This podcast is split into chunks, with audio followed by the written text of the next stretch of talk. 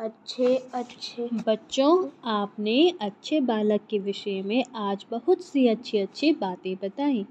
अच्छे बच्चे अपने माता पिता की सेवा करते हैं। वे बिना पूछे कभी किसी को कोई वस्तु नहीं लेते और अपनी वस्तुओं को सही जगह पर रखते हैं। अच्छे बच्चे हमेशा अच्छे बोलते हैं।